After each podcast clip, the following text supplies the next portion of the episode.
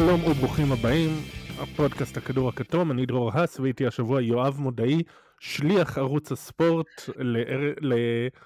לליגה הטובה בעולם. יואב, תודה שהצטרפת. תודה לכם, אהלן דרור, מה נשמע? בסדר גמור. נתחיל כרגיל, רגע השבוע.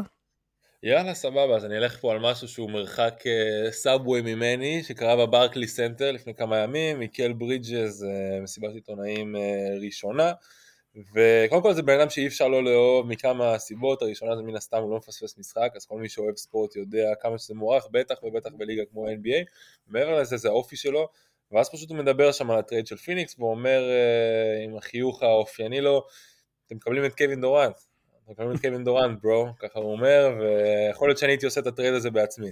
אז המשפט הזה שלו, זה לא מה שאנחנו שומעים בדרך כלל בליגה, מדהים, כמה כאילו כנות, ואתה רואה את העצב שלו בעיניים, כי ברור לכולם שהוא רוצה לזרק בפיניקס, שאולי אפילו הייתה יכולה ללכת עד הסוף, או בטח לשלבים המאוחרים, גם לפני המעבר הזה, ואיתו ועם קאם ג'ונסון וכולם, הוא היה בקבוצה מנצחת, היה שני משחקים מגמר, הגיע עכשיו לקבוצה שאת נדבר עליה בהמשך, פשוט אין, אופי כובש, זה רגע שאני ממש אהבתי.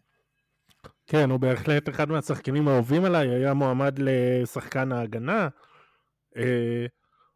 הוא הולך, אם הוא ישחק באמת את כל המשחקים, אז הוא ישחק 83, שחקני פנטזי אוהבים אותו, כן. רגע, השבוע שלי קשור לכדורסל, אבל לא בדיוק על המגרש, איכשהו לא ראיתי מדברים על זה, אבל עלה השבוע בנטפליקס הדוקומנטרי על ביל ראסל, ועצתי לראות, למרות שהשבוע היה איכשהו מלא אירועים, ואיכשהו יצא שחברה שלי ביקשה שנראה יחד, אז עוד לא ראיתי, אני מתבייש, אבל זה עלה, אז לכו אתם לראות, ובלי ספוילרים. חברה שמבקשת לראות ביחד את הדוקו על ביל ראסל, זה צריכה להיות יותר מחברה, מה זה? כן, כן, אל תדאג, כן. בלי ספוילרים לקהל. טוב, אז כמו שאמרנו, היה שבוע עמוס באירועים, והפרק האחרון שלנו הוקדש כמעט כולו לטרייד דדליין, ובכל זאת היה משהו קצת יותר גדול, כמה ימים לפני זה, ו... אתה, בשביל זה הבאתי אותך, שנמצא שם באזור, לברון ג'יימס שבר סי, משהו שקורה בערך אחת ל-40 שנה, די מרשים, אז בוא ספר איך זה מרגיש שם. וואו, איך זה מרגיש שם, האמת שאני עד עכשיו לא כל כך עיכלתי שהייתי שם, ולא עיכלתי גם שלברון הוא מלך הסלים של ה-NBA, אני לא חושב שיש, תקן אותי, לא יודע, תספר גם איך אתה מרגיש, כאילו נשמע לך, זה מתגלגל לך טוב באוזן של לברון ג'יימס, all time leading scorer, כאילו אני אומר את המשפט הזה באנגלית, ובראש שלי זה קרין. נכון, זה מהעשיים האלה שזה היה קבוע בראש, שאתה יודע שיש את זה, סיאן ההוא זה, הכי הרבה נקודות למשחק אחד זה ווילט, הכי הרבה אליפויות זה ביל ראסל, והכי הרבה נקודות כל הקריירה זה קרין. זה מהדברים האלה שזה קבוע, שזה תמיד שם, וזה קבוע, ופתאום מישהו שובר אקסיומה. זה ממש ככה, יכול להיות שזה גם ייקח שנים, יכול להיות שזה יהיה ככה כל הזמן, שעדיין בראש שלנו נשמע את המשפט הזה, וקרים יהיה השחקן הראשון שיקפוץ לנו, כמו מלו, כאילו לא משנה כמה ידברו על המלו כמלו, ואם הוא יהיה גם אולו פיימר, אני מאמין שאני וכל מי שמבוגר ממני והשנים האלה, יחשוב על קרמלו אנטוני, אבל אני חושב שאולי ייפול קצת האסימון ברגע שאנחנו נשמע את זה עוד ועוד, ונהיה את הדור הצעיר פתאום אומר, לברון, ברור, הוא האולטנינג סקורר, ומה זה אומר, מה יזכרו כאילו מקרים, האם יזכרו שהוא בעיקר הסגן שלו, כי כאילו, אני קרים כל מה שהוא עשה בקריירה, הדבר הראשון שאני הכרתי, כמי שלא צפה בו, זה מן הסתם, all time leading scorer, אז זה בהיבט הזה שאני עדיין לא הכלתי, מה היה שמה, קודם כל לא ציפיתי שזה יהיה נגד אוקלאומה, לקחתי טיסת לילה מניו יורק, יום בין שני לשלישי, אז גם ככה הייתי גמור, אבל אמרתי בסדר, אז אני אוכל ללכת למשחק הזה, גמור מהעייפות, הכרטיסים היו מאוד זולים, אוקיי? הם התחילו באיזה $100 ללייקרס מילווקי, שזה זול בטירוף, מה זה $100? $100 זה מה שמכבי תל אביב לוקחת למשחק יורוליג, היא לוקחת גם יותר מזה. המחירים הבאמת יקרים היו יומיים אחר כך נגד מילווקי, אמרו ששתי הקבוצות של קרים, ושאז זה יקרה, המחירים שם התחילו ב$600-$700, גם ימכרו היו למחירה ב$100,000, אז אמרתי שיהיה בסדר, ומתי שהבנתי שזה קורה היום, זה היה אפילו לפני שאני הגעתי לאולם, זה היה בערך 3.5 שעות לפני זה, שרואים תמונה של לברון ג'יימס בחליפה, כאילו עכשיו בסרט Men in Black או משהו, כולה שחורה, ושקייל קוזמה צייץ, הוא אמר כאילו, אתה לא יכול להתלבש ככה ולא לשבור את השיא, הוא מכיר את לברון, הוא אמר, זה לוק של מישהו שהולך היום לשבור את השיא, וראו את זה מההתחלה של המשחק, גם הקהל רצה את זה בטירוף, מן הסתם אנשים רצו להיות חלק מההיסטוריה, אז כל פעם, סתם, רואי השימורה עם הכדור, מוביל מתפרצת, לברון משלים את הקו מהצד, וכאילו אתה מרגיש מהקהל, שהוא השחקן השישי שרוצים שהוא יהיה, תמסור, תעיף את האליופ הזה. אז גם הדחיפה הזאת, וגם בלי הדחיפה הזאת, לברון רצה לעשות איזה שיחק אגרסיבי מההתחלה, פתח עם שתי החטאות, חשבו אולי שזה לא יקרה, ולא קלה ב5 הדקות הראשונות, ב4:55 הראשונות, אבל אז זה השתנה, והייתה אווירה מטורפת, שהרבה יותר עוצמתית, מהחוויה שהייתה לי במדיסון סקוור גארדן, ב-14 בדצמבר 2021, עם סטף קרי, כשהוא שבר את צי השלשות, זה היה שונה, כי גם מה שאנחנו אוהבים בספורט, זה הלא נודע, שאנחנו לא יודעים בדיוק מה יקרה באותו ערב, ואצל סטף כולם ידעו שזה יקרה, לא היה פה סימן שאלה, הוא היה צריך 2 שלשות, ותוך כמה דקות השיא הזה נשבר. אצל לברון אז גם הוסיפו את האלמנט הזה, של האם זה יקרה היום, האם זה יקרה עוד יומיים, וכל סל הרגיש כמו גול, והיציעים רעדו כמו שאני לא זוכר, לא יודע אם היה דבר כזה בכלל בעונה הסדירה, של כזו אווירה במשחק עונה סדירה, וואנס הוא לוקח את הפיידאווי על קנריץ' וויליאמס וזה נכנס, אז צמרמורות, כאילו כל מי שבאולם מבין שזה רגע שהוא חייב לנצור כאן ועכשיו, וראיתי את הציוץ, גם שרון דוידוביץ' שנגע בזה והרבה אחרים, זה שכולם החזיקו את המצלמות ותיעדו את הרגע הזה, וזה דיון שלם, אפשר דעתי להקליט פודקאסט רק על זה, על מה דעתנו, אבל בכל מקרה, once תפסו את הסל, ראית לאט לאט אנשים כזה מסתכלים אחד על השני, עוזבים את הניידים ומבינים ש... קרה פה משהו אחר לגמרי, ואז יומיים אחר כך היה גם את הטקס לפני המשחק נגד הבאקס, שרואים את לברון כזה מדבר, לי זה קצת הרגיש כמו טקס פרישה, פתאום לראות אותו עם החליפה והכל מדבר בקריפטו, אומר על המשפחה שלו, This is my starting five, זה היה מיוחד, אני לא אשכח את 48 שעות האלה, את אותו לילה בחיים. כן, זה בהתחלה עוד הייתה תהייה, כי היו לו 36 נקודות, והוא פשוט, וזה אגב חלק ממה שמדהים אצלו, זה שהוא פשוט עשה את ה-36 נקודות האלה ב3 רבעים, וכאילו, אוקיי, בן אדם, זה אף שחקן אחר, לא נראה לי, היית אומר לו, טוב, אתה חייב לעשות 36 נקודות, סבבה, יאללה. כן. הוא לא הכריח, אני צריך לומר, הוא לא הכריח את ה-36 נקודות האלה, הוא קלה באחוזים טובים, זה לא שהוא העיף שלשות ואמר היום זה קורה ודי. מה שכן, וצריך לומר, זה היה ערב שהסתיים בטעם חמוץ, לא יעזור כלום. אתה מגיע ל-36 נקודות, מצמק אחרי שהיית בפיגור דו ספרתי, כבר עולה ליתרון או משווה, אני חושב שהיה 106 ברבע האחרון, לא זוכר אם היה מהפך או לא, ובכל מקרה, אז המשחק נפתח מחדש, ואז לברון קולע 2 נקודות בכל הרבע האחרון, מפסידים לאוקלאומה, חוטפים... זהו, שהוא לא שיחק כמעט ברבע האחרון, בגלל הפציעה בקרסול.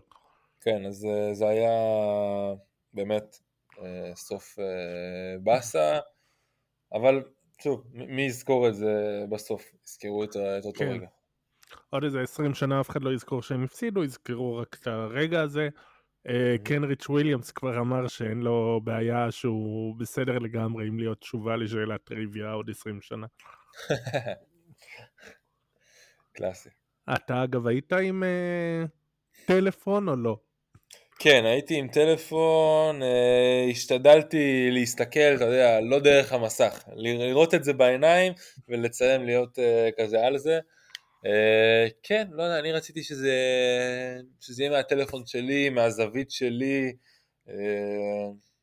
אני רציתי שזה תועד אצלי, והשאר גם העליתי לרשתות, ולחדר החדשות בערוץ, כאילו זה גם קצת חלק מהעבודה כזה, אתה יודע, אז בוא תראה איך זה נראה מהיציאה, אבל גם אם הייתי שם כאוהד, אז כן, הייתי מצלם והייתי רוצה שזה תועד, ומיד אחר כך עשיתי סלפי כדי להראות את החיוך העצום על הפנים שלי, כי אין, כל הזמן מדברים על זה, תאהב אותו יותר, תאהב אותו פחות, אי אפשר שלא להעריך את לברון, אז אצלי זה לא לאהוב פחות, זה לאהוב הכי הרבה שיש, עליו גדלתי, הוא השחקן הראשון שהרצתי, ולא האמנתי, אם הייתי אומר לעצמי בין ה5, 6, זה כשלברון, השנה שהוא היה בגמר נגד סן אנטוניו לראשונה, אז שם ממש התחלתי להיות כדורסל, והתחלתי להבין, אם היית אומר לי שב-2023 נהיה במשחק שהוא ישבור את השיא של קרים, אז זה לא, היה נשמע חלום לגמרי.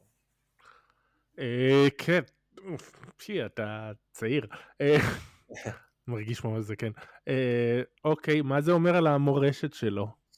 וואו, אז ככה, לפני כמה שנים, עכשיו זה כאילו מובן לכול, די מובן מאליו שהוא כזה מלך הסלים, והיה לנו הרבה זמן כזה להתכונן לרגע הזה, עם כל זה שזה נשמע מוזר, אבל לפני כמה שנים אני אמרתי שכדי שלברון יהיה הגוט, למרות שזה דיון שאני פחות אוהב, כי כל אחד גדל לשחקן אחר וזה, אבל בכל זאת, אם ניגע במורשת, אמרתי שאני חושב שהוא צריך קודם כל בראש ובראשונה לעקוף את קרים, ואז אחר כך את האליפות החמישית הזאת, כי בלי האליפות החמישית אז הדיון יהיה חי ובועט, אבל זה לא באמת יוסט לכיוון אחד. אני חושב שאליפות חמישית ואנשים יבינו שאם לברון עושה את זה בגיל 38, 9, 40, לוקח אליפות כשחקן דומיננטי, אז כבר מה אפשר יהיה לומר? או אפשר לבוא ולהתווכח, מייקל אייקון יותר גדול או מה שזה לא יהיה, אבל איך אפשר ללכת נגד לברון? אז מה זה עושה מבחינת המורשת? אני חושב שזה בעיקר חותמת, חותמת לכך שהקריירה הגדולה בכל הזמנים, כשלוקחים בחשבון את הדומיננטיות לאורך השנים ופרק הזמן שלה, אז היא שייכת אך ורק ללברון. פה אין דיון בעיניי, וזאת הייתה החותמת, ככה אני רואה את זה. נכון, ואגב, הדיון הזה הוא קצת מעצבן אותי, כי לא יודע, כי גם כשאתה מדבר על אוקיי, מייקל מול לברון, אז למה הוא, למה לא, למה זה רק שניהם, למה, איפה מג'יק, איפה לארי, איפה ביל ראסל, איפה קרים באמת, והם לא בדיון, ואתה מבין שזה פשוט אנשים מה שהם זוכרים. אז נגיד גם אני ראיתי ממש בקטנה מג'יק, לארי, לא, אני לא חושב שזוכר כמעט את קרים כבר, למרות שהוא שיחק עם מג'יק, כן. אבל, וכן נראה לי שנגיד, הדור שלך למשל, הוא כמעט לא ראה את מייקל בלייב. לא יודע כמה אתה ראית. לא יכולתי, אני... כן, מקסימום, זהו, מקסימום תקצירים ביוטיוב.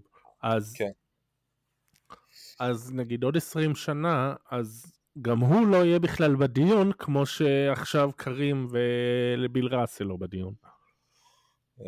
מעניין. כן, אני מאוד אוהב להשוות כזה פר דור, השחקן הכי גדול שאתה ראית, לא יודע, גם מן הסתם הכדורסל השתנה נורא. נכון. וכל, כן. זהו, אחד הדברים שמרגיזים אותי, שממש מרגיזים אותי, זה שאנשים מכניסים את מה שהם חושבים על הדיון, כאילו לאנשים עצמם, של כאילו מייקל שונא את לברון, ולברון זה, ולברון כן, הוא רוצה להשיג את השיא, כי כל ספורטאי תחרותי רוצה להיות הכי טוב, אחרת הוא לא היה ספורטאי תחרותי, הוא היה פקיד בבנק, או איזה משהו כזה. אבל, אז אני לגמרי מבין אותו, גם הנה, כמו שהבנדיקט מטורין אמר, שהוא הולך להיות הכי טוב, וכולם באים אליו בטענות, כי זה ספורטאי מקצועי, אז אני מבין אותו, אבל פתאום אנשים, כן, מייקל סנה את קובי, וזה סנה את ההוא וזה, ואז נגיד כשקובי נהרג, ואתה רואה פתאום שהם היו החברים הכי טובים, ובעצם לא אכפת להם הדיון הזה, ולפני שנה, היה גם כן האולסטאר, והיה שם את הרגע שלא כל כך התייחסו אליו, ואולי ייקחו את זה בציניות קצת, אולי לא, אבל היה שם בסוף של מייקל אומר ללברון, you can do it, go for it.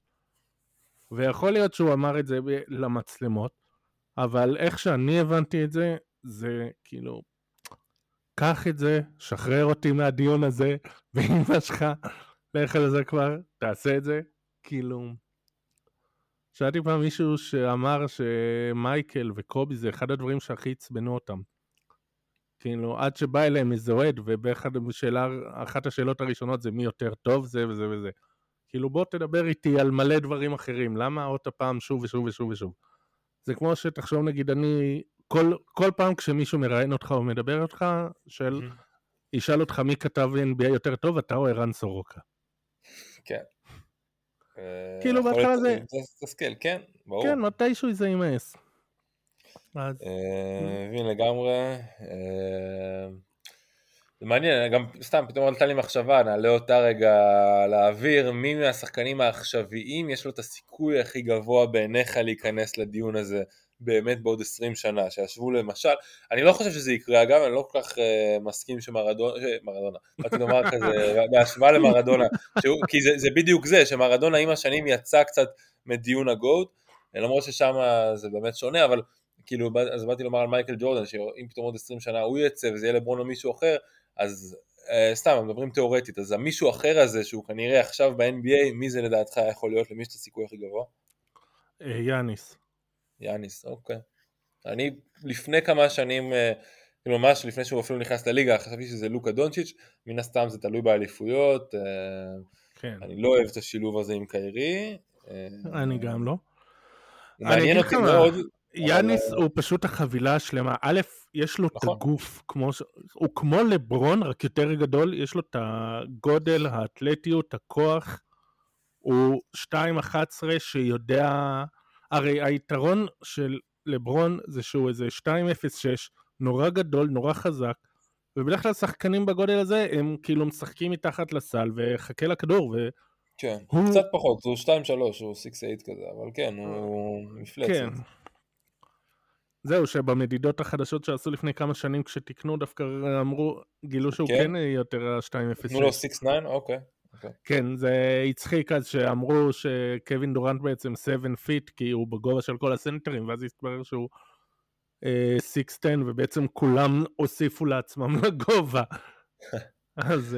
וואו, האמת שזה טייק ממש מעניין שיכול להיות שעם אליפות של מילווקי, שאנחנו רואים אותה, עכשיו היא הקבוצה בכושר הכי טוב ב-NBA, עם אליפות של מילווקי, אנחנו נדבר בקיץ, יאניס, 2-time NBA צ'אמפיון, רק בין 28, וחד משמעית, אם זה קורה, אז פתאום הטייק הזה נחזור אליו מ-13 בפברואר, ונראה ש... בוא נגיד, אפשר להתחיל לדמיין את זה.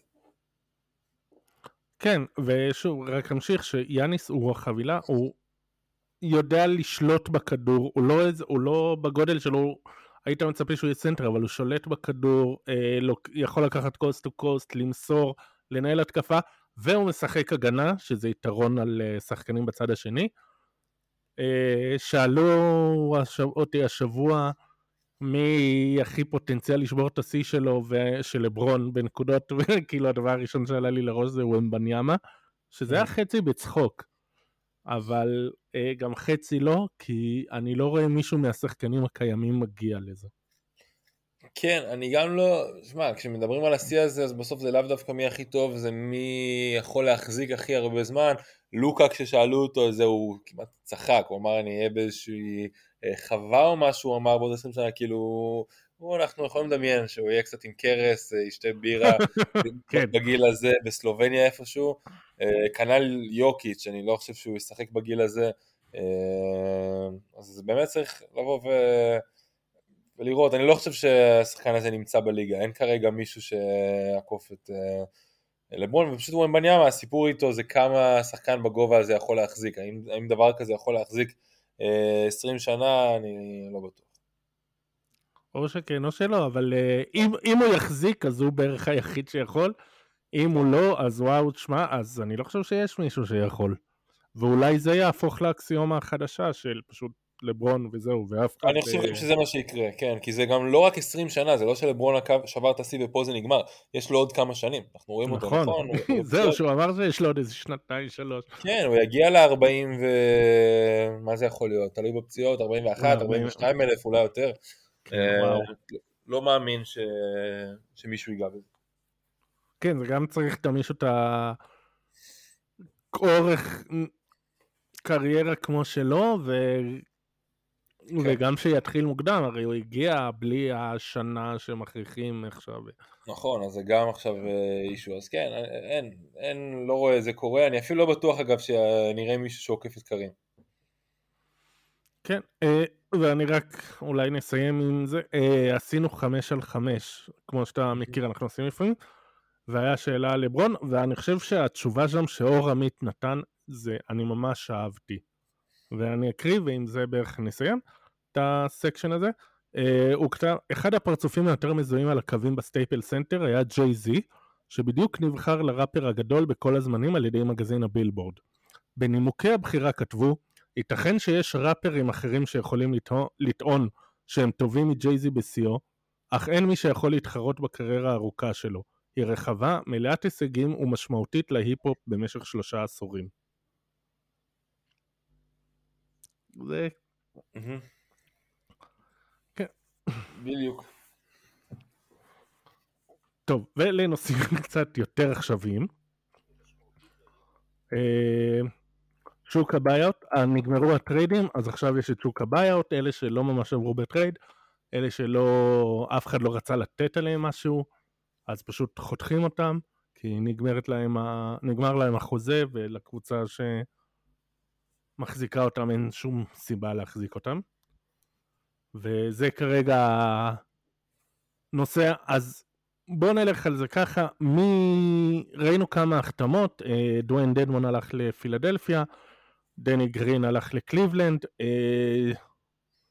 האח לבית הולידיי, ג'סטין הולידיי הלך לדלאס, פטריק בברלי שוחרר וכנראה הלך למינסוטה, חוץ מהם, מי זמין ומי הקבוצות שיוצאות לשופינג? תשמע, השם הכי גדול בבייאאוט זה ראסל ווסטברוק, מן הסתם שהוא מתכנן לעזוב את יוטה, אני לא חושב שהוא יישאר שם. שאלה אבל אוקיי, אז הוא יקבל את הבייאאוט וילך.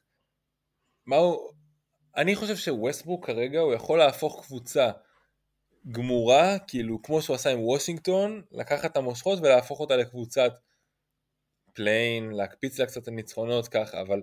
קבוצה מוכנה, שרצה, ששואפת גבוה, אתה לא יכול להכניס שם את ווסטברוק ולצפות שהכדורסל המנצח יהפוך לכדורסל עוד יותר מנצח, סתם למשל, לוס אנג'לס קליפרס. ווסטברוק שמה, ואני לא רואה את זה עובד, זה יהיה סטייל ג'ון וול, ניסוי שלא הצליח, הגיוני לי שזה יהיה שיקגו, מסתדר לי, מהסיבה הפשוטה שזה כן יקפיץ את שיקגו, מקבוצת אולי בורדרליין, פליין, לפליין שיכולה לסיים בשמינייה, אבל לא מעבר, אז הוא השם המרכזי, דיברת על השחקנים שכבר עברו, אז רג'י ג'קסון שעבר לדנבר, זה משמעותי, זה עוד כוח נחמד, סטייל בונס איילנד, רכז שהוא יותר סקורר, גארד ששם נקודות על הלוח, ולעד יוקיץ' זה יעבוד טוב, וצריך לראות לאן פטריק בברלי ילך. אני מאוד רוצה אותו במינסוטה. אני חושב שיחזור לשם. כן, דובר על מינסוטה באמת. כן, אז הגיע משם, אנחנו זוכרים אותו חוגג אליפות, שנה שעברה עם מינסוטה. אז אולי גם השנה, אני מקווה. אני מקווה מאוד, אני חושב שהשילוב שלו עם אנטוני אדוורדס יחמיא לשניהם, כמו עם אייקונלי, יותר מאשר דיאנג'לו, שזה לא בדיוק... עבד, המספרים של שניהם ביחד על הפרקט לא היו מספיק טובים. וכן, היו גם דיבורים על קווין לאב, שאולי יעזוב את קליבלנד, אני לא יודע כמה הוא עוד פקטור. לא, שני הצדדים כבר אמרו שאין שום כוונה לזה, והוא הולך לסיים את העונה בקליבלנד. כן, אז עדיף ככה, וג'ון וול, זאת גם שאלה, מה יש לו עוד לתרום? אם בכלל. אני לא בטוח מה התשובה, אם יש קבוצה שתרצה לשים עליו את היד. אני, שוב, סטייל ראסל ווסטברוק, קבוצה מנצחת, אני לא נוגע לא בו ולא בו. כן, הזכרת באמת את שיקגו והקליפרס, שתיהן יחד עם מיאמי הוזכרו בתור מי שמחכות לבייאאוט של ווסטברוק, למרות שיש גם אולי דיבורים, הוא אמר שהוא פתוח להישאר ביוטה, לא יודע כמה זה יקרה. בזבוז זמן לכל הצדדים. כאילו. זה לא שהם מנסים לנצח, כן. כן. אבל באמת גם יוטה, גם שיקגו, גם הקליפרס באמת צריכות איזה רכז שיקח אותם קדימה, לא יודע אם ווסטברוק זה התשובה, אבל זה, יש גם קבוצות אחרות, נגיד פיניקס ודלס שבטריידים איבדו קצת עומק, וצריכות באמת לחזק עכשיו את העומק הזה, בעיקר עמדות הווינג יותר, אז מי פנוי שם, מעבר למי שכבר נחטף? כן, האמת שאז הזכרת את מיאמי, אני חושב שמבין האופציות של הקבוצות הטובות בווסטברוק, זו האופציה שאני הכי אוהב. פשוט לקליפרס בעיניי יש להם מה להפסיד, הם תמיד יכולים אם זה לא ילך לזרוק את ווסטברוק לקצה הספסל ולהגיד לו תשב שם, אבל לא חושב שזה כל כך דחוף במקרה שלהם, למרות שרציתי לראות אותם מביאים רכז. הקליפרס לדעתך לא במצב כבר נואש, כי אנשים מתחילים... יש כזה שיח סביבם, אבל אני לא חושב שהוא צריך להיות, אני חושב שצריך להיות קצת יותר סבלניים עם הקליפרס, הם עדיין בעמדה לא רעה, הם עדיין בטופ 6 במערב, וכל אדם בטופ 6 במערב בריאים בחודש אפריל, אז לקונטנדרים. אז אני לא חושב שהם במצב נואש, לפחות לא כמו מיאמי, שהם גם במקום השישי במזרח, זה גם די דומה, אבל פשוט המזרח איכשהו נראה, ומהקבוצות שמאחורה, אני מרגיש שמיאמי יש לה יותר, פחות מה להפסיד, ושכן יכולה לזרוק שם איזשהו ווסטברוק, ולקחת את הסיכון הזה, ולראות לאן זה ילך. אוקיי, אני יודע כאוהד בוסטון, שאנחנו בוסטון צריכים איזה ווינג, לא כל כך יודע מי זמין, היה שמועות שהם רצו את דני גרין, אבל לא עלה, הוא העדיף את קליבלנד, יש שמועות שוויל ברטון אולי יהיה פנוי, סטנלי ג'ונסון, כן, הוא גם שוחרר, אני לא יודע כמה הוא יעזור למישהו, הוא שחקן נחמד, אבל הוא שחקן נחמד לקבוצה שרוצה להעביר את העונה, לא לקבוצה שרוצה להגיע לאנשהו. העונה הוא לא איזה קלעי שלשות גדול, אבל העונה הוא קולע ב-45%, אז זה משהו שמן הסתם יעזור לכל קבוצה. עוד כל מיני שמות, סרג'י בקה, שלא יעזור לאף אחד בכלום. לאף אחד, כן, זה נגמר שם. האמת שילך ליורוליג, שיחזור לריאל מדריד, שהיה שם בלוקדאון, בלוקאוט, זה יכול דעתי לעזור, ונדבר קצת גם על טרנס רוס, שהגיע לפיניקס, אחלה של החתמה, עוד שחקן מהספסל, שיתפור את השלשות האלה, ייתן את הנקודות, הם יהיו צריכים אותו, אני עדיין אגב לא שם את פיניקס כפיבוריטית שלי, אבל טרנס רוס זה כזה עוד תוספת בכיוון הנכון. לגמרי, טרנס רוס זה גם שחקן שאיך שראיתי את ה... ביי-אוט שלו זה ישר כזה, נו, אנחנו צריכים ווינג, בטח כשג'ילן בראון פצוע, והוא העדיף את פיניקס, הוא מצוין, הוא שומר טוב, הוא קולע מצוין, סקורר טוב מאוד, בטח לאחד שעולה מהספסל, זה חיזוק טוב, המילוי חורים אחרי הטריידים זה באמת, הוא בא להם שם טוב. כן. אז זה הבעיה, אבל אני לא חושב שיש פה משהו שהוא משנה עונה או משהו דרמטי מדי. ברור, מן הסתם שחקנים בבעיות זה בדרך כלל לא, אומנם לפני איזה 2-3 היה את התלונות, כי היה איזה מכה של כל מיני שחקנים די טובים, בלי גריפין, למרקוס אולדרידג' וכאלה שפתאום, היי, למה בבעיות פתאום מגיעים כוכבים ומשיגים בכלום. וראינו על זה טרוניות, ופתאום ראינו שבתכל'ס זה לא עזר למי שהביא אותם. כן. בוא נראה, אני חושב שווסטברוק חטף הרבה בלייקרס יותר ממה שהגיע לו, בעיניי. גם בעונה שעברה, גם העונה, כי הרבה פעמים ההחטאות שלו באמת מגעילות. זה לא בכיוון, ועיבודים מעצבנים, והוא שחקן שכשהוא לא טוב זה מזעזע. אבל עם כל זה ששוב, אני אמרתי, אם אני קבוצה מנצחת, אני לא הולך עליו, עדיין יש לו מה למכור, והוא עדיין יכול לתת את הטריפל דאבל, לפעמים, תאמינו או לא, אפילו האחוזים יכולים להיות בסדר, לפעמים, לעתים רחוקות מאוד, אבל יש לו עדיין את הכדורסל, ויהיה מעניין, אני חושב שמיאמי זה האופציה הכי מסקרנת. כן, יש לו כישרון, פשוט תהליך קבלת ההחלטות אצלו לוקה בחסר.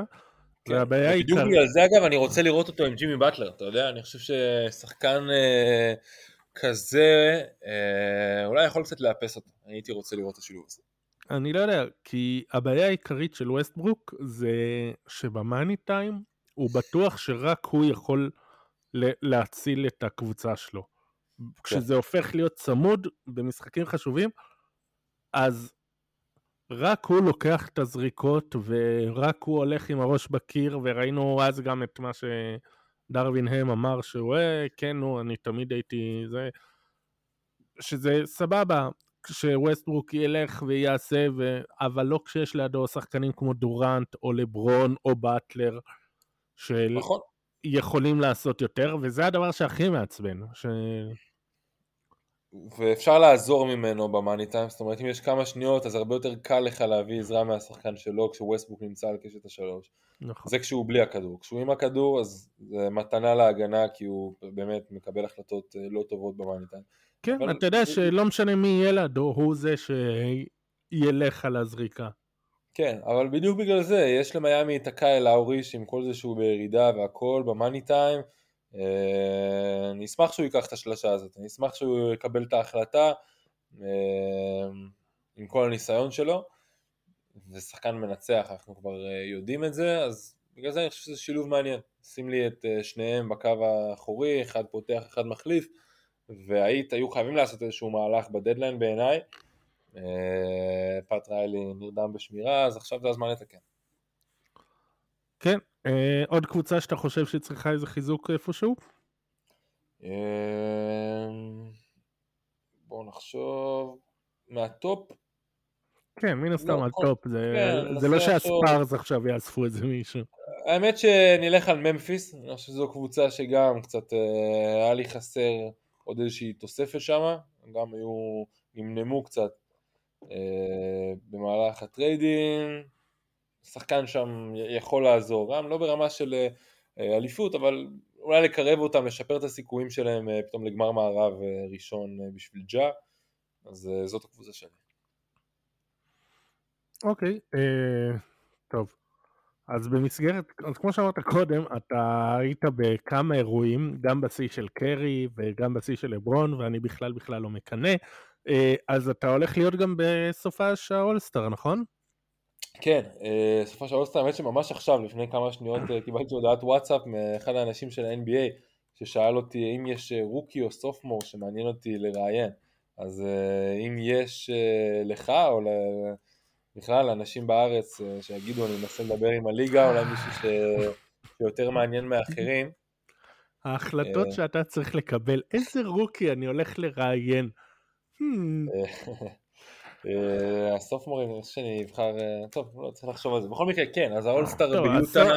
כן, סופמורים, אבן מובלי. כן. ברור. הוא פשוט לא מרואיין, כבר ראיינתי אותו והוא לא מרואיין כל כך טוב, זה העניין לגבי מובלי, הוא יותר טוב בכדורסל, אני מחפש את הדמויות היותר צבעוניות, הייתי הולך על פרנץ וגנר, אבל גם אותו ראיינתי העונה, אז סקוטי בארנס גם, שנה שעברה היה לי ראיון איתו באולסטאר, אז נראה ומן הסתם אני אשתף. בדיוק ראיתי ציוץ של ג'בארי סמית, שהוא מתלונן על אוהדי איגלס, שעשו לו רעש מתחת לחלון, אתה יכול גם לדבר עם אלפרן שנגון, הוא התחיל איזה גיוס כסף למען נפגעי רעידת אדמה בטורקיה. הוא בקושי יודע אנגלית, זאת הבעיה היחידה, אחרת הייתי, או הראשון שהיה קופץ לי לראש, קוראים לקבוצה שלי בפנטזי אופטיקה אלפרן, שאני אוהב אותו, גם קראו לו ככה. גאוני. קראו לו גם ככה אצלי שנה שעברה, ושנה שעברה אני אמרתי, הייתי בטוח שבסוף העונה הוא התפוצץ, זה לא קרה. אז הפסעתי את העונה שעברה, העונה גם, אני לא כל כך קרוב לאליפות, אבל לפחות יש לי מספרים של מיני יוקיץ' משנגון, אז נחשוב על זה, אבל כן, אז זה אולסטאר וזה כיף לכולם, גם לשחקנים, זה אווירה כיפית, ואפרופו רעיונות, אז הרעיונות באולסטאר, גם אלו שהם פחות ורבליים, יותר כיף לדבר איתם, באולסטאר הם באים בכיף, הם לא, אין להם את הלחץ של לפני משחק, הרבה פעמים אני הולך לשחקנים בחדרי הלבשה, ואני יודע שאחרי המשחק לא יהיה לי זמן לראיין אותם, אז אני מעדיף לפני המשחק, ופשוט לפני המשחק הם יגידו לי לא, אני כאילו צריך להתכונן, אני רוצה להתרכז, אחד מהם אגב זה דני אבדיה, כאילו עם כל זה שהוא רוצה להיות בתקשורת הישראלית, והוא יודע שזה הבית שלו ופה הכי מתעניינים בו, הוא לא ידבר איתי לפני משחקים, הוא לא ידבר עם אף אחד לפני משחקים, אז הוא צריך להתרכז. באולסטאר אין את זה, אז האווירה הרבה יותר נחמדה, יש מקום לשאלות יותר כיפיות כזה, אז זה מהפן שלנו ומנקודת המבט של השחקנים, שאנחנו גם מן הסתם רואים את זה באולסטאר גיים ובכל התחרויות, הם באים ליהנות. זה ביוטה השנה, מקום קצת פחות חור מקליבלנד, ששנה שעברה, זה היה מטורף, שנה שעברה הייתי שם במהלך סופה של אולסטאר, ונשארתי שם עוד יום כדי לעשות ראיון עם לירון פנן מהקבלירס, אז הלכתי למתחם אימונים של קליבלנד, נשארתי שם את האקסטרה דיי, ובמהלך הסופה שאתה רואה עיר שכאילו נותנת פייט לניו יורק, וטיים סקוואר וטירוף ומסכים והכל, יום אחר כך, איך שאנשים כבר עלו על הטיסות שלהם והשחקנים ולא נשאר זכר לאולסטאר, זאת עיר שב-5:30 בערב, אחר הצהריים, כבר חושך מוחלט, אין אנשים ברחובות, הכל מלחיץ פתאום ללכת, אז נראה מה יהיה ביוטה. אני בעיקר מחכה לקבלת פנים של לאורי מרקנין יקבל שם, במשחק, זה הסיפור הכי גדול, אני חושב של האולסטאר גיים, מי חשב, ידענו שהוא כוכב, לא, האמת שאפילו לא ידענו שהוא כוכב, ידענו שהוא שחקן NBA מצוין, במהלך היורובסקט, ידענו שהוא שחקן משלים כזה בקליבלנד, שנתנו לו לשחק בעמדה 3, ליד מובלי וג'רט אלן, ושהוא משתלב שם יפה, לא חושב שמישהו צפה שהוא פתאום יקפוץ, יגיע ליוטה ויהיה אולסטאר סטארטר, בגלל זה מבחינתי הוא השחקן המשתפר של העונה הכי קל שיש, זה תואר שאפשר ממש לסגור, ואפשר היה לסגור אותו אחרי כמה שבועות, שראינו לאן זה הולך, אז אני מחכה לזה, אני מחכה לתחרות ההטבעות, לראות מה יש שם, בעיקר כי שנה שעברה היה גרוע, כל מי שקם בלילה זוכר את זה, זה כאילו אני גם, כולנו גדלנו על תחרות ההטבעות, מי שזה לא יהיה, לא משנה אם דומיניק או וינס קארטר, או אהרון גורדון וזק לוין, זה לא חשוב, מבחינתנו זה האירוע הכי איקוני, אולי של האולסטאר גיים, אולי אפילו יותר מהמשחק עצמו, ובשנה שעברה הייתי בטוח שיהיה טירוף ביציעים בדבר כזה, פשוט שקט מבאס בדנקים, ושריקות בוז פה, ושריקות בוז שם. כן, גם היו, תשמע, פעם הכוכבים היו הולכים לזה, היום מי הולך לזה? אני לא זוכר את חלק מהשחקנים שהולכים להשתתף בזה, אני לא יודע לזהות אותם ברחוב. בדיוק מה שבאתי לומר, כן, יש לך את ג'ריקו סימס, שתלך בארץ הוא גבוה, אז יזהו אותו, אבל לא באמת מעניין, יש לך את קניון מרטין ג'וניור, שלא מזהים בישראל בוודאות, שדון שרפ בסוף לא, מק מקלנג אמור לתת את השואו, אבל גם הוא, אני רוצה לראות את הכוכבים משתתפים. נכון, ועוד בניתי על שדון שרפ, אבל אז הוא החליט שהוא פשוט, יש לו דברים יותר חשובים, ופעם מתי מישהו היה מוותר על זה. וזה קצת, אגב, הכריזו, יודעים מי, סליחה, תמשיך את מה שאמרת? כן, לא, שפתחתי סוגריים, זה שדיברתי על זה עם בלייק גריפין בראיון לפני כמה שבועות, זה שעלה בערוץ הספורט, שהוא אומר שם שקודם כל הוא נגד הרעיון שיכניסו פרופשנל דנקרס, הוא אומר שזה חייב להיות בתוך ה-NBA, אבל שגם, כאילו הוא מחכה, כאילו חסר לו ההייפ שהיה בעבר, אבל הוא מאמין שזה יתאזן. זה יכול להתאזן רק דרך שחקנים גדולים שהשתתפו, ואני חושב שמי שיכול להציל את התחרות הזאת זה ג'אמורנט. בין אם זה שנה, שנתיים, האיש הזה צריך להיות שם, ברגע שהוא יחזור לתחרות ההטבעות, התחרות ההטבעות תחזור. מקווה,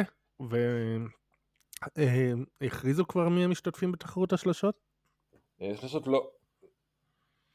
אוקיי, יש את ההטבעות, השלשות, מי אתה רוצה בשלשות?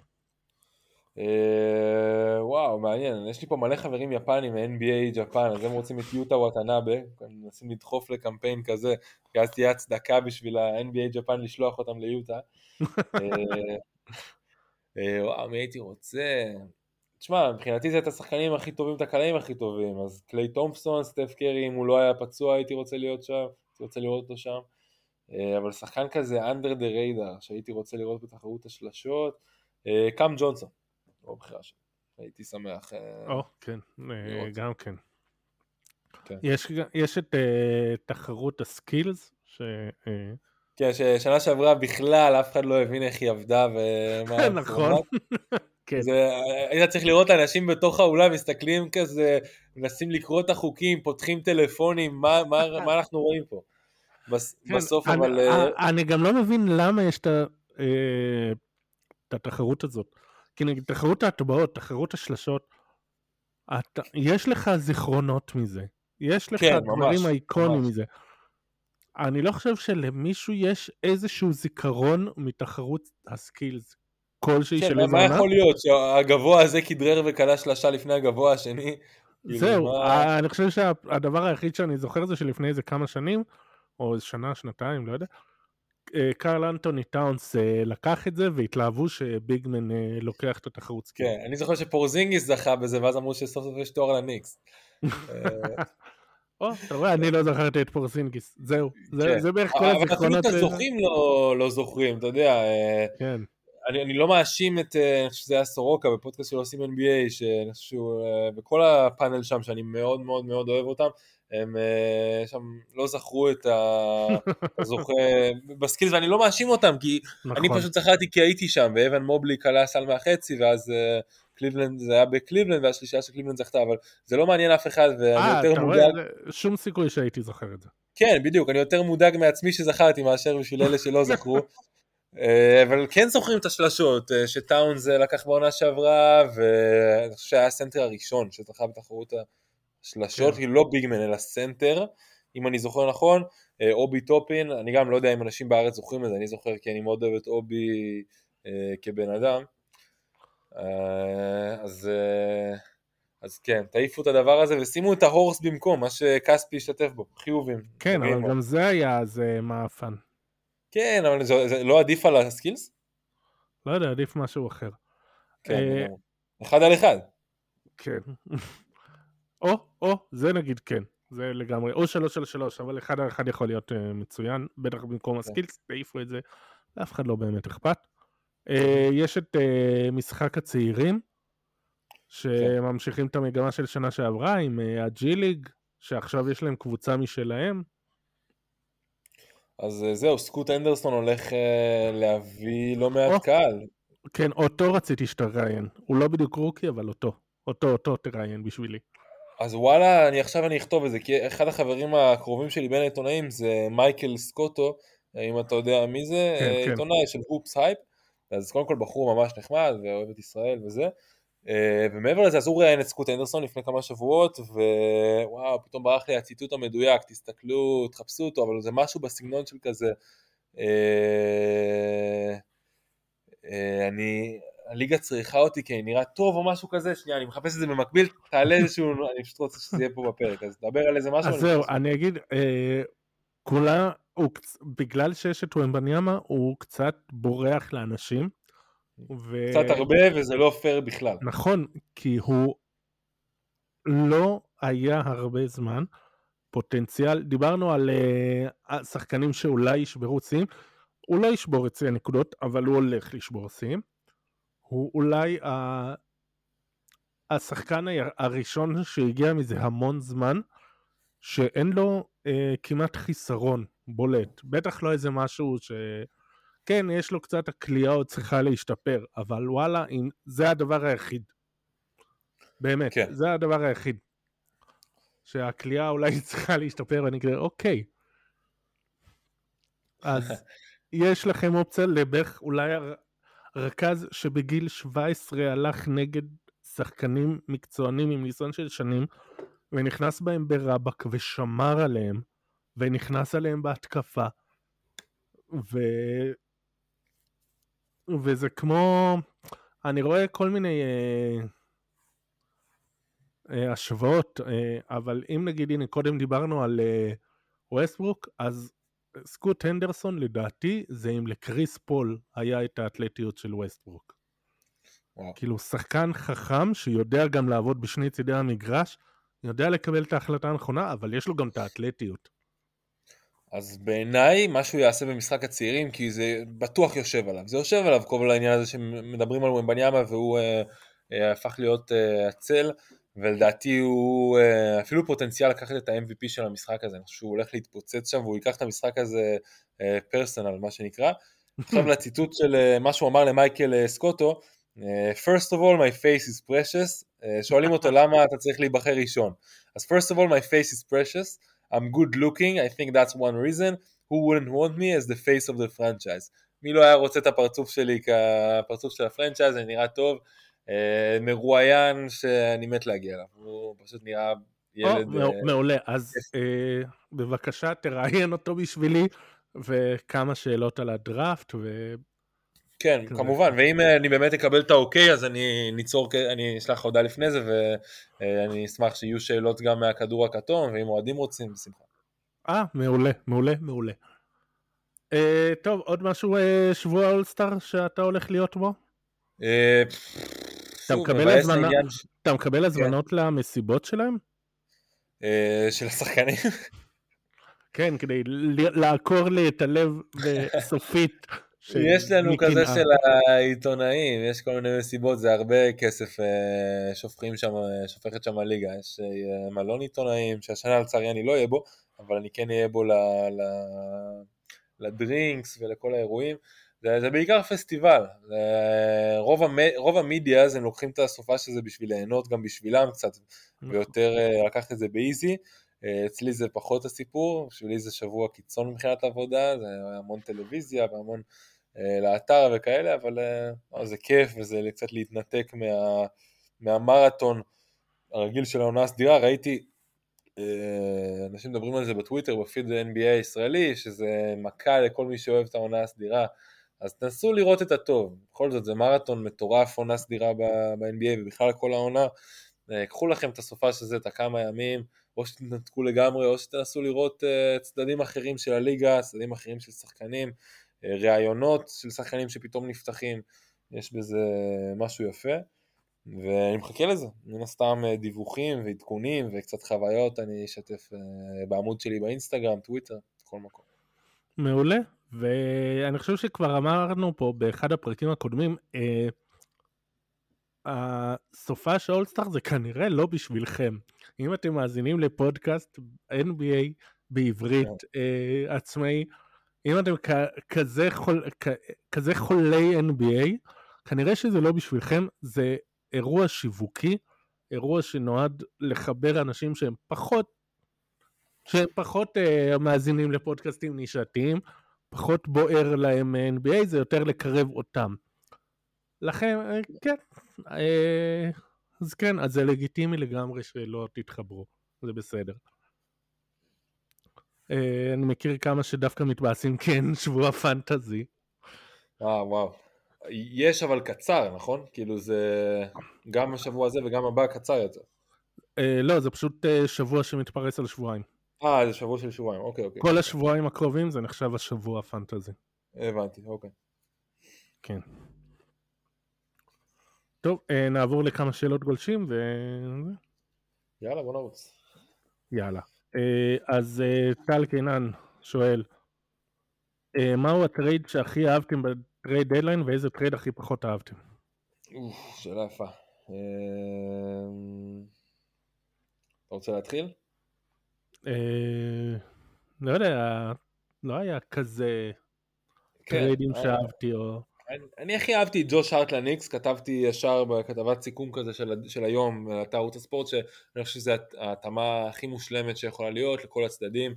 ג'וש הארט, והוא גם אמר את זה במסיבת עיתונאים הראשונה שלו, הוא אמר אני מחפש בית, הוא צריך בית, כי זה מוזר, יש שחקנים שאתה מדמיין עוברים מקבוצה לקבוצה, סטייל טרנס רוס כזה, אני יכול לדמיין, למרות שהוא היה עכשיו כמה שנים באורלנדו, אבל הוא כזה מהטייפ של קלאסי, שיעבור בטרייד דדליין, ואז ביי-אוט, ופה, ושימדוד לו ממקום למקום, קלעי שלשות. סקורר, אבל ג'וש הארט הוא שחקן שמעבר ליכולות שלו מגיע לו בית, שחקן שצריך לרוץ בקבוצה אחת כמה שנים, וזה לא היה לו עד עכשיו בקריירה, מכל מיני סיבות מן הסתם, שלאו דווקא תלויות בו, פשוט היה כזה במקום לא נכון, בזמן לא נכון, אבל עכשיו הוא שם, ואני חושב שבניקס הוא יישאר כמה שנים ביחד עם ג'לן ברונסון, אז זה גם החיבור הזה שהסל הראשון שלו היה מהאסיסט של ברונסון, בניצחון על יוטה, האסיסט הראשון שלו היה לברונסון, נתן שם 4 חטיפות, 11 נקודות, 7 ריבאונדים, 4 אסיסטים, הכל מהכל, והקהל ממש אהב אותו מההתחלה, אז זה טרייד שאהבתי, שהניקס לא ויתרו על הרבה, הם ויתרו על בחירת סיבוב ראשון מוגנת, שיוכל להפוך לכמה בחירות סיבוב שני, משהו כזה. כן. אז זה הטרייד שאני הכי אהבתי.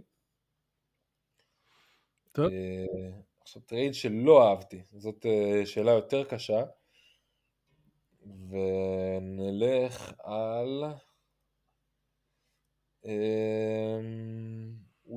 אולי גולדן סטייט ומה שהם עשו.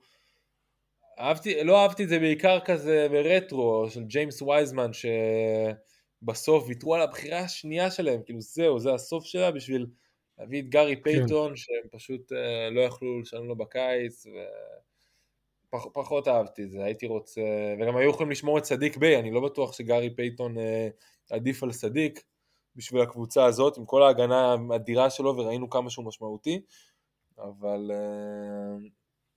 הייתי רוצה לראות את גולדן סטייט עושה דברים אחרת, טרייד שלא אהבתי עליו. כן, אני דווקא נלחצתי לרגע שהם יקבלו את צדיק ביי.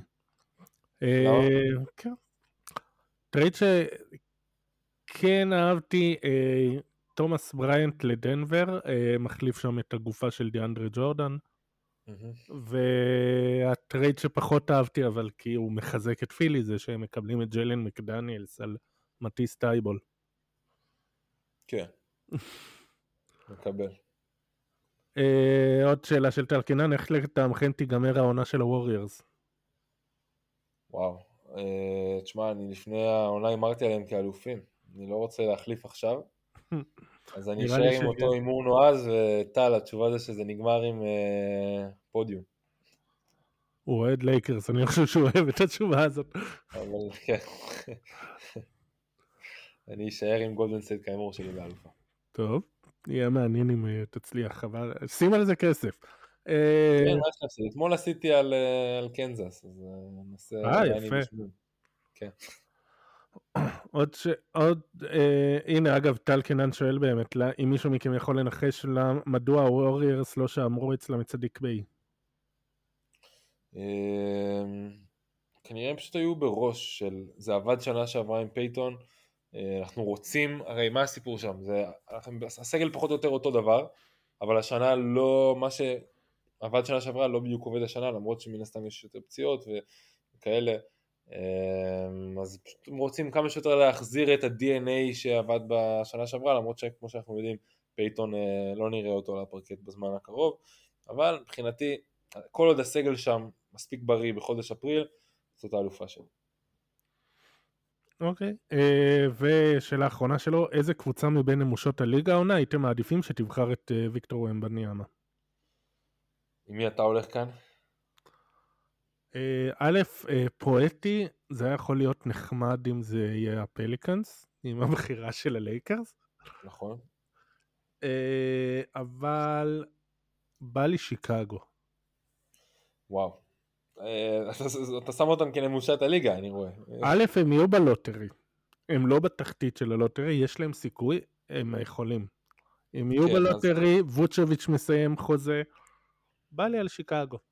אמנם עכשיו אמרתי וזה לא יקרה, אבל זה בא לי שיקגו. כן, אני חושב שוויקטור בשיקגו זה הדבר הכי טוב שיכול לקרות ל-NBA.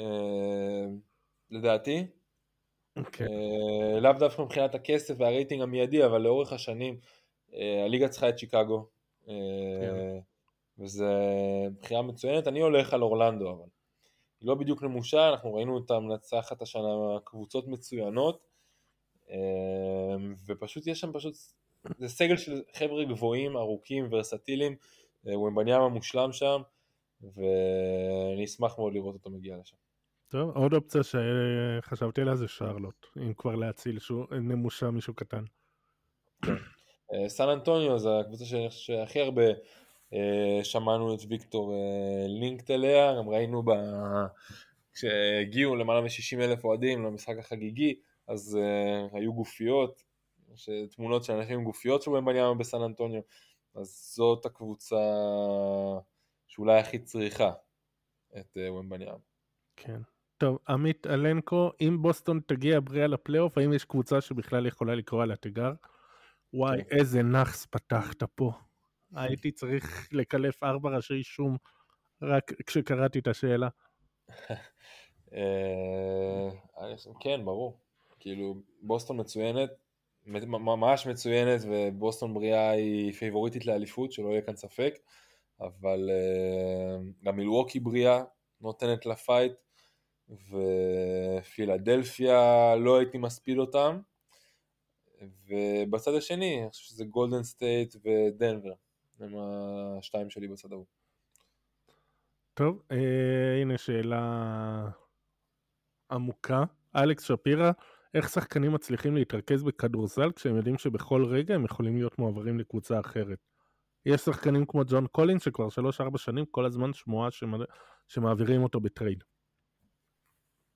אני חושב שאם יש משפט שלא שומעים אותו יותר מאף פה של אף שחקן, המשפט הכי נפוץ שלי יוצא לשמוע ברעיונות, זה אני חייב לשלוט במה שאני יכול לשלוט. שחקני NBA אוהבים את זה, והם לא סתם אומרים את זה, זה לא סתם יוצא להם מהראש, זה באמת נכנס להם, מחלחל טוב טוב, כי זה מה שהסוכנים אומרים להם, זה מה שהקבוצות, המאמנים, ככה חינכו אותם. איך שאתם ב-NBA, אתם שולטים במה שאתם יכולים לשלוט, כמה שפחות לחשוב, זו ליגה יותר מורכבת מליגות אחרות, כן, יכולים לבוט אתכם בכל רגע נתון, אז תתרכזו בכדורסל, תתרכזו ברגע שלכם, אבל כן, זה חד משמעית מבלבל, ופה הייתי מכניס את הדוגמה של דני, גם ברעיונות איתי, אז הוא אמר, אני בטוח במעמד שלי בוושינגטון וכו', בתוך תוכו, הוא ידע שיש סיכוי לא רע שהוא עובר בטרייד, כאילו אנחנו זוכרים את השיחות, פתאום על ג'יי קראודר ופיניקס, שוושינגטון רצתה לשמור את דני ובסוף שמרה עליו, אבל הוא ידע שיש ביקוש, והוא ידע שהוא לא ידע ב-100% שהקבוצה מאחוריו, ואז ברגע שטומי שפרד בא בפומבי, גם דני אמר שזה עשה משהו, שלשמוע שרועי השימור העבר בטרייד כדי שהוא יקבל תפקיד יותר גדול, זה עשה לו משהו בראש, אז כן, זה משמעותי, ואנחנו רואים איך שסוויץ' קטן במנטליות יכול להפוך שחקן, ודני נראה כמו שחקן חדש לגמרי, אז זה בדיוק זה, אז זה כן יכול להשפיע, שחקנים שיותר, שחקנים שפחות, אבל הם צריכים לזכור כל הזמן שאין להם מה לחשוב על זה, זה לא, הם לא הראשונים ולא האחרונים שבסיטואציה, כולם כל הזמן. עמית זרח של, למה ממפיס לא ניסו לעשות שום מהלך חוץ מלהביא את לוק קנארד? אני חושב שגם שחקני ממפיס שואלים את זה. אולי הם רצו לחכות. לדעתי הם ניסו, הם לא הצליחו, היה כל מיני דיונים שהם בין היתר גם הציעו על קווין דורנט, שחקנים ובחירות, פשוט העדיפו הצעות של קבוצות אחרות. אני לא חושב שדורנט שם היה הדבר הנכון כרגע בטיימליין הנוכחי של ממפיס, יש להם עוד זמן לרוץ והם לא צריכים למהר יותר מדי, הכל טוב, אפשר לחכות שם עוד שנה, עוד שנתיים ואז לעשות את המהלך הגדול, לראות איך שחקנים שם עוד יותר מתפתחים, כן הייתי רוצה לראות אותם מתחזקים עוד טיפה, בלי לוותר על נכסים משמעותיים יותר, אבל תנו לקבוצה הזאת זמן, היא מהצעירות בליגה. מור שרון שואל, מה חומרת הפציעה של לברון, אם ידוע לנו? לאף אחד היא לא בדיוק ידוע כמה זה רודף אותו וכמה זה מטריד אותו ולכמה זמן זה ישפיע, אז אין לזה כל כך תשובה. טל הראל שואל, זה נכון שהלקרס נתנו דדליין טוב? השאלה, אם זה היה שווה את החפירה של הבור בו הם נמצאים בטבלה, בהתייחס לעובדה של לברון ואיידי נדרשו לשחק כל העונה על מוד פלייאוף. לא הבנתי מה האלטרנטיבה שלו. מה בדיוק, לא הבנתי את השאלה, מה הוא התכוון.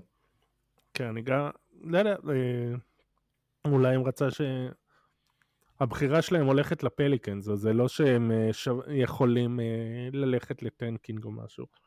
כן, לא, חד משמעית, הם עשו את המהלך הכי נכון שהם היו יכולים לעשות, אחרי שהם לא הצליחו להביא את קיירי, כנראה שקיירי הייתה האופציה, אנחנו יודעים שהייתה האופציה הראשונה, אם היא הייתה האופציה הכי טובה, אני אפילו לא יודע ב-100% לענות על זה, אני חושב שכן, אני מאמין שכן, ושהוא אופציה יותר טובה מאשר מה שיצא להם, אבל יכול להיות שאנחנו נגלה שלא, ושדיאנג'לו ראסל וונדרבילט ומליק ביזלי ביחד עם כמובן הצ'ימורה, שכל הרביעה הזאת זה רביעה שלגמרי תשנה להם את העונה, ראינו את הניצחון שלהם אצל גולדן סטייט, אז נכון, גולדן סטייט לא קשירה ב-100%, אבל בשיח של עדי הלייקרס הם אמרו זה ניצחון שלא היה יכול לקרות כמה ימים קודם לכן, לברון בחוץ לא היינו מנצחים את הווריורס בחוץ בלי השחקנים האלה, כבר מאוהבים בוונדרבילט שם, וזה היה במשחק שביזלי עם 0-6 מ-3, דיאנג'לו ראסל לאט לאט תיכנס לעניינים, ומו במבה, לא ציינתי אותו, זו גם תוספת מצוינת, והלייקרס שיחקו אותה, הם יהיו בפלייאוף השנה.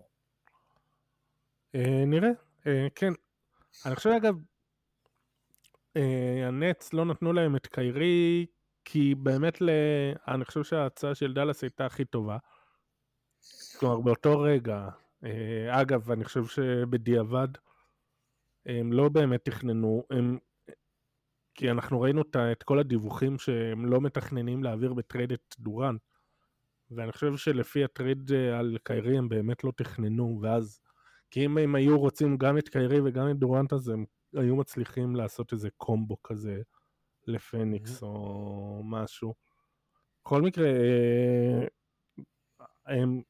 לייקרס לא היה מה לתת על קיירי, עם כל הכבוד, והם בסוף ראינו שהם די התקמצנו, השחקנים שהם נתנו, הבחירות שהם נתנו, נתנו בחירה אחת, לא נפרדו משתיים, גם היא מוגנת טופ 4, ועדיין הצליחו באמת, כמו שאמרת, הוונדרבילט, אני מת עליו בתור שומר, שיפרו את הקליעה, כן, אני חושב שהצליחו להתחזק לצערי.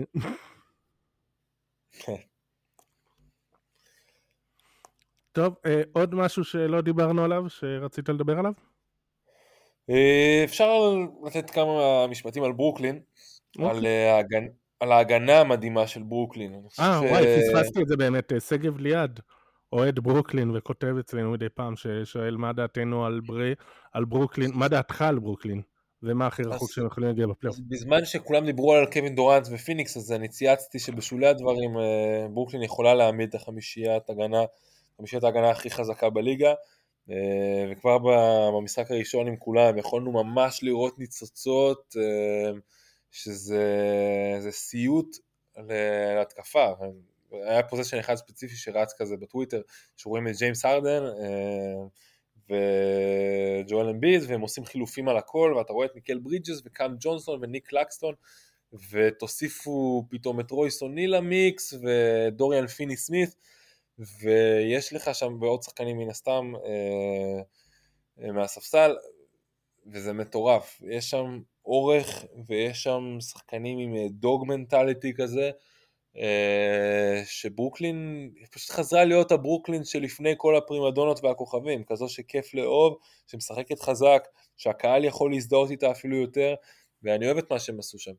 ואני לא הייתי מוותר על אף אחד מהשחקנים, הייתי מנסה להמשיך להשתפר, לא רץ למצוא כוכב, ולאט לאט לראות לאן הרוח נושבת, אבל ברוקלין תהיה בפליין לכל הפחות, אין פה שאלה, ואני חושב שגם בסוף זה ייכנסו לפלייאוף, אני מאוד אוהב את מה שהם עשו שם. וכמה רחוק הם יכולים להגיע בפלייאוף? לא, שם כלום, כרגע הם לא עוברים סיבוב אחד עם הקבוצה הזאת, אבל זה בסדר, לאט לאט הם יבינו בדיוק מה הכי נכון להם, אולי פתאום מיקל ברידג'ס יהפוך לכוכב, אנחנו ראינו אותו אף פעם בקריירה, באמת אופציה ראשונה, ועכשיו נראה מה יקרה כמובן, וכמה קאם תומאס ישתפר והכל, אבל כרגע ברידג'ס הוא השחקן הכי טוב של הקבוצה הזאת, וניק קלקסטון אולי ייקח את תואר שחקן ההגנה של העונה הזאת, כמו שזה נראה לי כבר בכיס של ג'יילן ג'קסון ג'וניור, כיף אבל לראות אותם, וזה הכי חשוב, ואתה יודע שיש שם שחקנים שיבואו לעבודה מדי ערב, ולא יהיו שם סצנות. שאלה הגדולה זה מה יהיה עם בן סימונס, אני עדיין חושב ומקווה, שאולי הוא ייוולד מחדש בקבוצה כזאת עם הרבה פחות לחץ. אולי ביקרה באמת עכשיו.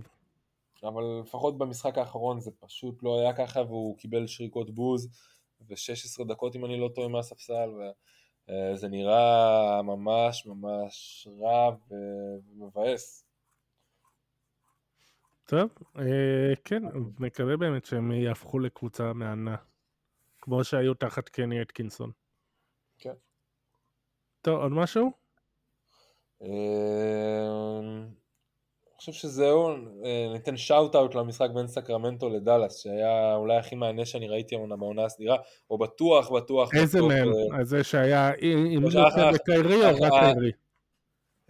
במשחק עם קיירי ולוקה, שהלך להערכה, שדיארון פוקס קלה 26 ברבע הרביעי והאחרון, זה היה משחק ממש עם אווירת פלייאוף יוצא דופן, מאמצע הרבע הרביעי לדעתי הקהל עמד על הרגליים, וסקרמנטו עשה טוב לליגה הזאת, אני אשמח אפילו לראות סדרה בין שתי הקבוצות, ואני חושב שמחכה לנו... זה אגב יכול לקרות, תאורטית. כן, לגמרי, מחכה לנו חצי שני אדיר לעונה הזאת, כבר מחכה לראות מה יהיה עם פיניקס, לא דיברנו עליה אולי מספיק, על מה שקורה שם, ולא הזכרנו אותה כמועמדת מובהקת לאליפות, כמו שאולי אחרים יזכירו, אז גם מעניין לראות מה יקרה שם, כמה חודשים באמת מעולים לפנינו, וגם מילה אחת קצת בסה על זיון וויליאמסון, שאמרנו כבר הנה הוא קשיר, והנה ניו אורלינס מובילה את המערב, ועוד פעם, עכשיו קצת השתפרו לאחרונה, מה שברנדוני גם חזר, אבל מחוץ עדיין לטופ סיקס, וזיון לא יחזור בקרוב, ויחמיץ גם את השבועות שאחרי האולסטאר, אז וזה פשוט בסה, כי אנחנו ראינו מה השחקן הזה שווה, ידענו את זה לפני כן, אבל העונה הוא עוד פעם השתדרג, והנה עוד פרציה. שהוא היה קשיר, הוא סחב את הפליקנס לצמר את המערב. כן, לא סתם הוא היה בחמישייה של המערב, נכון שהקהל רוצה לראות את הדנקים שלו והכל, אבל כשמסתכלים על איך שהוא שיחק, גם במעט זמן, באופן יחסי, אז הגיע לו. אז, אבל נראה, פליקנס בריאים יכולים לעשות רעש גדול בפלייאוף. יפה. טוב, אני מחכה לשמוע את החוויות שלך, מקווה שתבוא שוב אחרי האולסטאר לספר חוויות ומה עשית ואת מי ראיינת. תזכיר לאנשים איפה אפשר למצוא אותך, למי שלא יודע. קודם כל, אז אני עורך ה-NBA של אתר ערוץ הספורט, אז הכל באתר אני שם, ובחדר החדשות אני וסורוקה שם חוגגים מדי לילה, ובטח בלילות אינטנסיביים של NBA, בטלוויזיה בערוץ הספורט פה ושם, ובעמוד האינסטגרם שלי, שם זה דברים שהם הרבה פעמים... תן את השם, מי שמחפש, איך הוא ימצא אותך, שם. כן, אז בדיוק באתי לומר, NBA מודעי, באינסטגרם, זה הרבה, יש שם הרבה תוכן שאני לאו דווקא אשתף בטלוויזיה או באתר, כי אולי זה קצת פחות מתאים, סתם דברים קטנים כזה של צחוקים בין שחקנים וכאלה חוויות מתוך ה-NBA, בשביל זה אני כאן, משתדל להביא את הליגה הטובה בעולם כמה שיותר קרוב אלינו, יותר קרובה ממה שאנחנו חושבים, וזה כיף, זאת הליגה באמת הכי כיפית שיש. כן, ובטוויטר תזכיר את ההנדל שלך? יואב, קו תחתון, מודעי, כמעט בטוח שזה קו תחתון, נוודא, כן, יואב, קו תחתון, מודעי. יפה, אז... תודה שהצטרפת אלינו. תודה רבה דרור. תודה שהזמתם, ויאללה, ביי.